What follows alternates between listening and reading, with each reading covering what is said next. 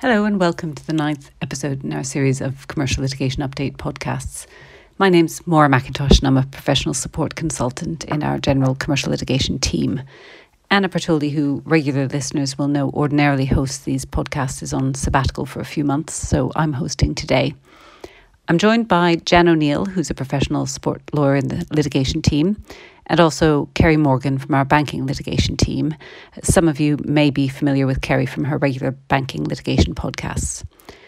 So, in this edition, I'm going to give a brief update on developments relating to Brexit and discuss some recent cases on factual and expert evidence. Then Jan will look at a recent Civil Justice Council report on compulsory ADR, and Kerry will finish off with an important Supreme Court decision on the scope of a defendant's duty of care in a professional negligence case. So, starting with Brexit. The European Commission recently notified the depository for the Lugano Convention that the EU is not in a position to give its consent to the UK's application to accede to the Lugano Convention.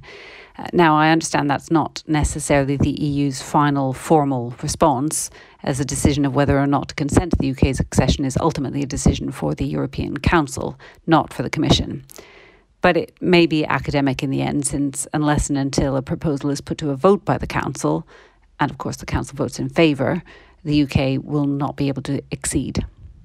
As we've said previously, while the UK remains outside Lugano, questions of jurisdiction and enforcement of judgments between the UK and the EU depend in part on whether there's an exclusive jurisdiction clause within the 2005 Hague Convention on Choice of Court Agreements.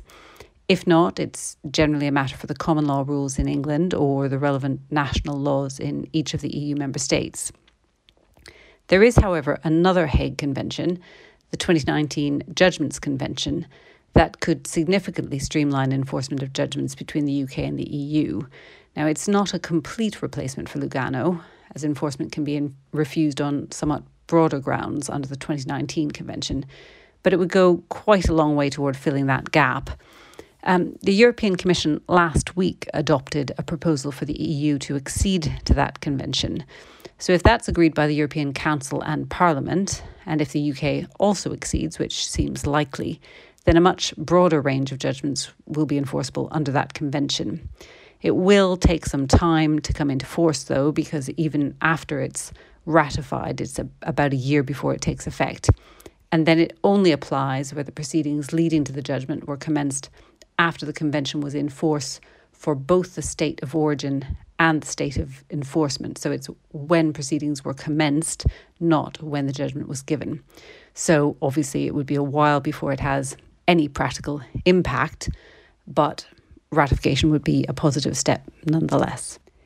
Next, I want to cover a recent commercial court decision on witness evidence, which is interesting because it discusses the new regime for witness evidence in the business and property courts under Practice Direction 57AC, which applies to trial witness statements signed since the 6th of April. The case is called Mad Atelier International and Manès, and it's a dispute about a joint venture where the claimant served witness statements from some of their employees giving what was arguably opinion evidence as to their projections regarding restaurants that would have been operated under the joint venture, uh, which was relevant to the quantum of damages claimed. Now, the defendant applied to strike out that evidence, and part of the claimant's expert report, which relied on that evidence, pointing to provisions in the new PD that a trial witness statement must contain only evidence as to matters of fact and should not include commentary on documents or other evidence in the case. The court dismissed the application to strike out, saying that the new PD makes it clear that a witness statement can include any evidence that a witness would be allowed to give if giving oral evidence in chief at trial. In the court's view, this wasn't just commentary on the documents or other evidence. It was either itself factual evidence or it fell into one of the categories where opinion evidence is permitted, since it was from a witness with knowledge of the facts and by reference to their factual evidence. The judge said that the PD is obviously valuable in addressing costs wasted by having what he called absurdly lengthy statements, merely reciting and commenting on the documents. But he said it wasn't intended to change the law on admissibility of evidence, and it didn't do so. So that's helpful confirmation, if I think not very surprising. And lastly, for me, just a mention of the most recent in a long line of authorities that have considered when a party might be required to disclose privileged draft expert reports or communications with their expert witness. This is a case called Rogerson and Eco Top Heat and Power in the Technology and Construction Court. So it's long been clear that while the court can't override privilege, it can require a party to waive privilege in documents setting out a previous expert's views as the price of obtaining permission to rely on a new expert. This is aimed at discouraging so called expert shopping, where a party shops around for an expert that will support their case.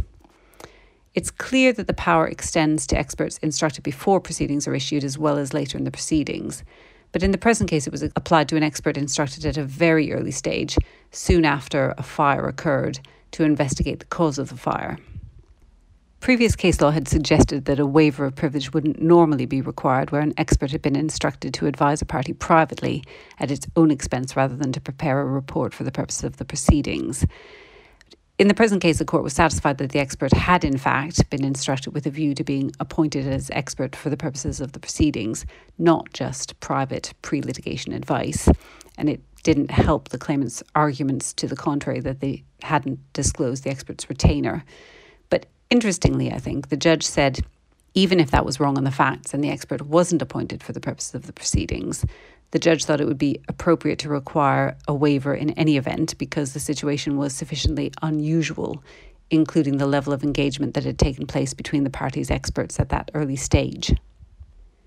So, the message really is that if you want to change experts and you need the court's permission to be able to do that, you should assume you may need to disclose any previous reports or draft reports or other documents setting out the previous experts' views, even if they were prepared long before proceedings were issued, and potentially even if they were prepared by an expert who had not at that stage or, or not necessarily been retained for the purposes of the proceedings. Though I think being very clear in the retainer letter that it's not for the purposes of the proceedings, if, if that's the case, may be helpful. Now I'll hand over to Jan to look at the ADR report.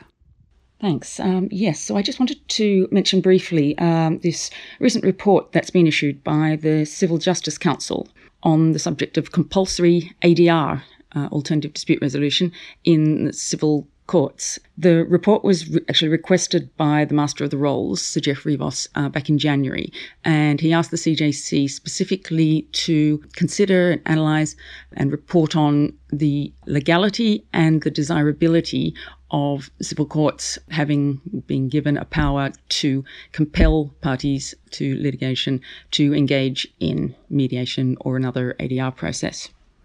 The current position, of course, is that outside a few very niche um, areas in the system, um, courts currently don't have that power to compel parties. And that has been the case really for over 15 years since the leading decision in this area in um, the Court of Appeal's 2004 decision in the Halsey and NHS Trust case. And that was the case in which the Court of Appeal held that uh, the courts can and should encourage parties to try and settle their disputes through ADR and that they could impose cost sanctions on parties who unreasonably refuse to do so, but that it must stop short of an actual order that the parties engage in such process. And one of the, the key reasons for that was the court's view at the time that um, forcing the parties to go off and um, engage in a procedure would be uh, an unacceptable obstruction to their right to obtain um, a court judgment, um, the right to access justice, uh, and that that would breach um, their right to a fair trial under Article 6 of the European Convention on Human Rights.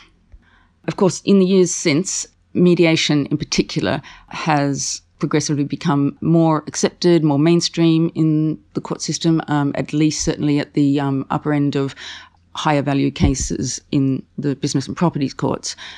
And it has come to be embraced by judges as a potential way to ease the pressure, or as potentially the the most uh, hopeful way of, of, easing the pressure on um, the court system in terms of uh, the capacity, not or the, the demand for um, the court's services outstripping its capacity to handle cases, um, resulting in backlogs, uh, blowouts of costs, um, etc., that we're all familiar with.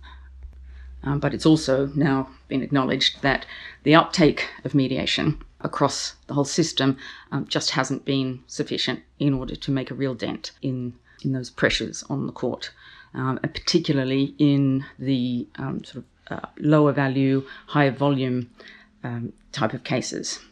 And, and that whole situation really has led to, over the past uh, couple of years, just increasingly uh, loud and prominent voices, including from um, frustrated members of the judiciary, uh, suggesting that it is well overdue time to reconsider that aspect of Halsey and um, consider uh, uh, reform that would make um, some form of compulsory ADR um, uh, acceptable in, in the system.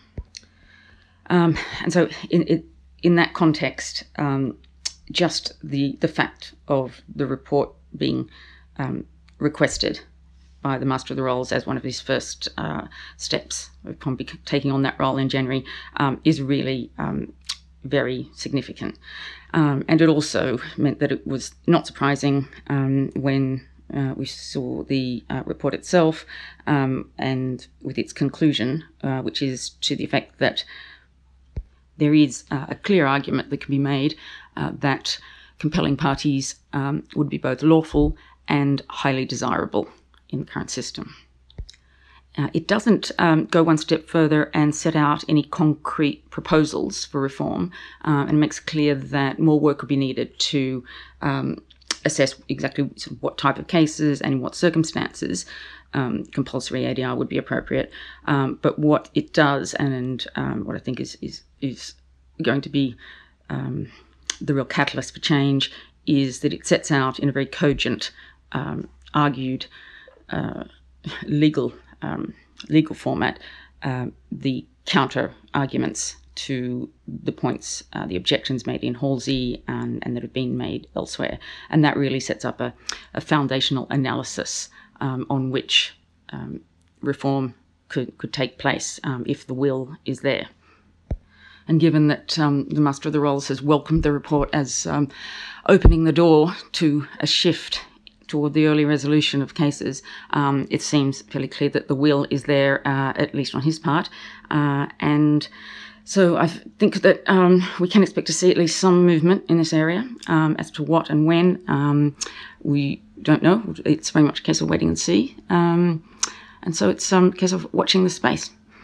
Um, that's all I wanted to say on that. So I'll, I'll hand back to you now. Thanks, Jan. So finally, Kerry will look at the Supreme Court's decision in the Manchester Building Society and Grant Thornton case on the scope of liability in a professional negligence case. Thank you, Maura. So, just to give a bit of context to the recent decision, it's been clear for a pretty long time that a professional who gives negligent advice will not necessarily be liable for all of the financial loss caused by that advice.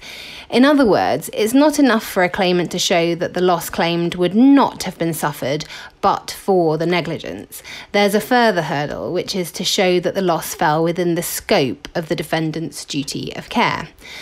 And so, this is what the classic decision in South Australia Asset Management Corporation, which we all know as SAAMCO, looked at the scope of the defendant's duty of care. SAAMCO was decided by the House of Lords back in 1997, and they considered claims by mortgage lenders against valuers following the negligent valuation of property. It established that a valuer would not necessarily be held liable for all losses suffered by the lender if the borrower defaulted and the lender repossessed the property. And that was the case even if the lender could show that it wouldn't have lent the money if the valuation had been accurate.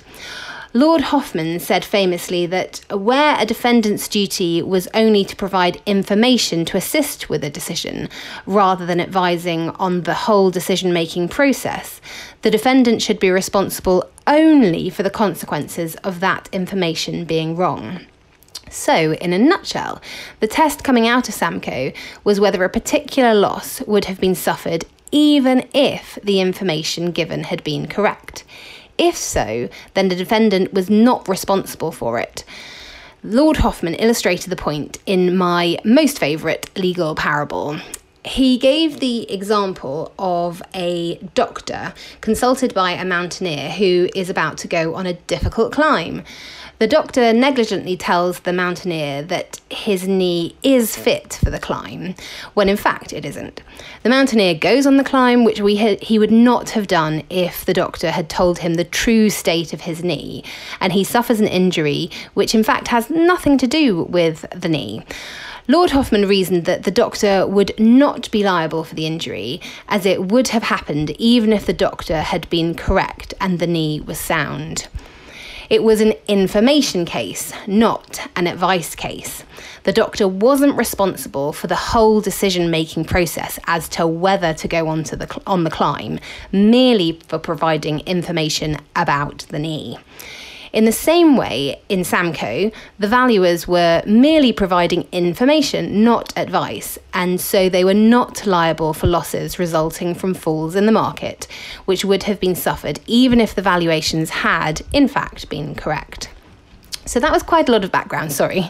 Uh, but we need it because since SAAMCO, there have been many cases in which the courts have applied this counterfactual approach to information cases. And the key thing in the recent Manchester Building Society case is that the Supreme Court has now moved away from that test to some extent. So, to put the decision in Manchester in a bit more context, I will briefly recap the facts. The Claimant Building Society sued its auditor for negligent advice given in 2006 regarding the accounting treatment of interest rate swaps relating to its mortgage portfolio. The defendant auditor negligently advised that the Building Society would be able to make use of an accounting treatment to reduce the volatility of the valuation of the swaps on its balance sheet.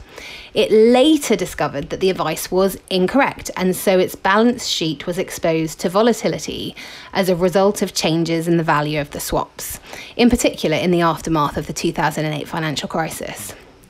Once the Building Society's accounts were corrected, it no longer held sufficient regulatory capital and was required to close out the swaps, incurring loss of over £30 million.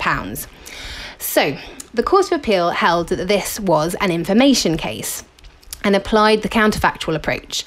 I often think counterfactual scenarios are difficult to get your head around, um, but here that meant that it was for the claimant building society to prove that it would not have suffered the same loss if the information had been correct i.e., if it had not exercised the break clause early and continued to hold the swaps. But the Building Society couldn't do that since it would have suffered the same loss if it had been able to hold the swaps to term. The discovery of the negligent advice merely crystallised those losses early. The Supreme Court overturned the Court of Appeal's decision. Importantly, it said the descriptions information and advice should be dispensed with as terms of art in this area. Instead, the court's focus should be on the purpose of the defendant's duty, judged objectively by reference to the purpose of the advice. So, what does this mean in practice? It means looking to see what risk the duty is supposed to guard against and then seeing whether the loss, loss suffered represents the fruition of that risk. The counterfactual test should only be used as a tool to cross check the result rather than itself giving the answer, which is good news for those of us whose minds boggle when we uh, look at counterfactual scenarios. So, coming back to the facts of Manchester, the court found that the purpose of the auditor's advice was to help determine whether the Building Society could use the relevant accounting treatment to implement its proposed business model in the relevant regulatory context. As a result of the negligent advice, it adopted that business model entered into further swap transactions and was exposed to the risk of loss from having to break the swaps when it realised that the advice was wrong and it was exposed to regulatory capital requirements, which the use of accounting treatment was supposed to avoid. That was a risk the auditor's advice was supposed to allow the building society to assess, and so the resulting losses were within the scope of the duty owed. However, on the fact, the court held that the damages should be reduced by 50% on the basis of the Building Society's contributory negligence. This is a significant decision, both in moving away from the rather problematic distinction between advice and information cases, and because it means the court's analysis of the scope of the duty of care has been refocused squarely onto the purpose of the advice being given, rather than relying on the application of a counterfactual analysis, which can be uncertain in its application though clearly there may also be some room for debate in many cases as to the purpose of the professional's advice and the potential risks it was intended or not intended to guard against. So, as a practical matter, it makes it even more important for professionals to ensure that there is clear agreement as to the purpose of their advice and how it will be used by the client so that, it, so that there is greater certainty as to what does or does not fall within the scope of the duty if something goes wrong. Thank you, Kerry. That brings us to the end of today's podcast. Thanks also to Jan and to all of you for listening.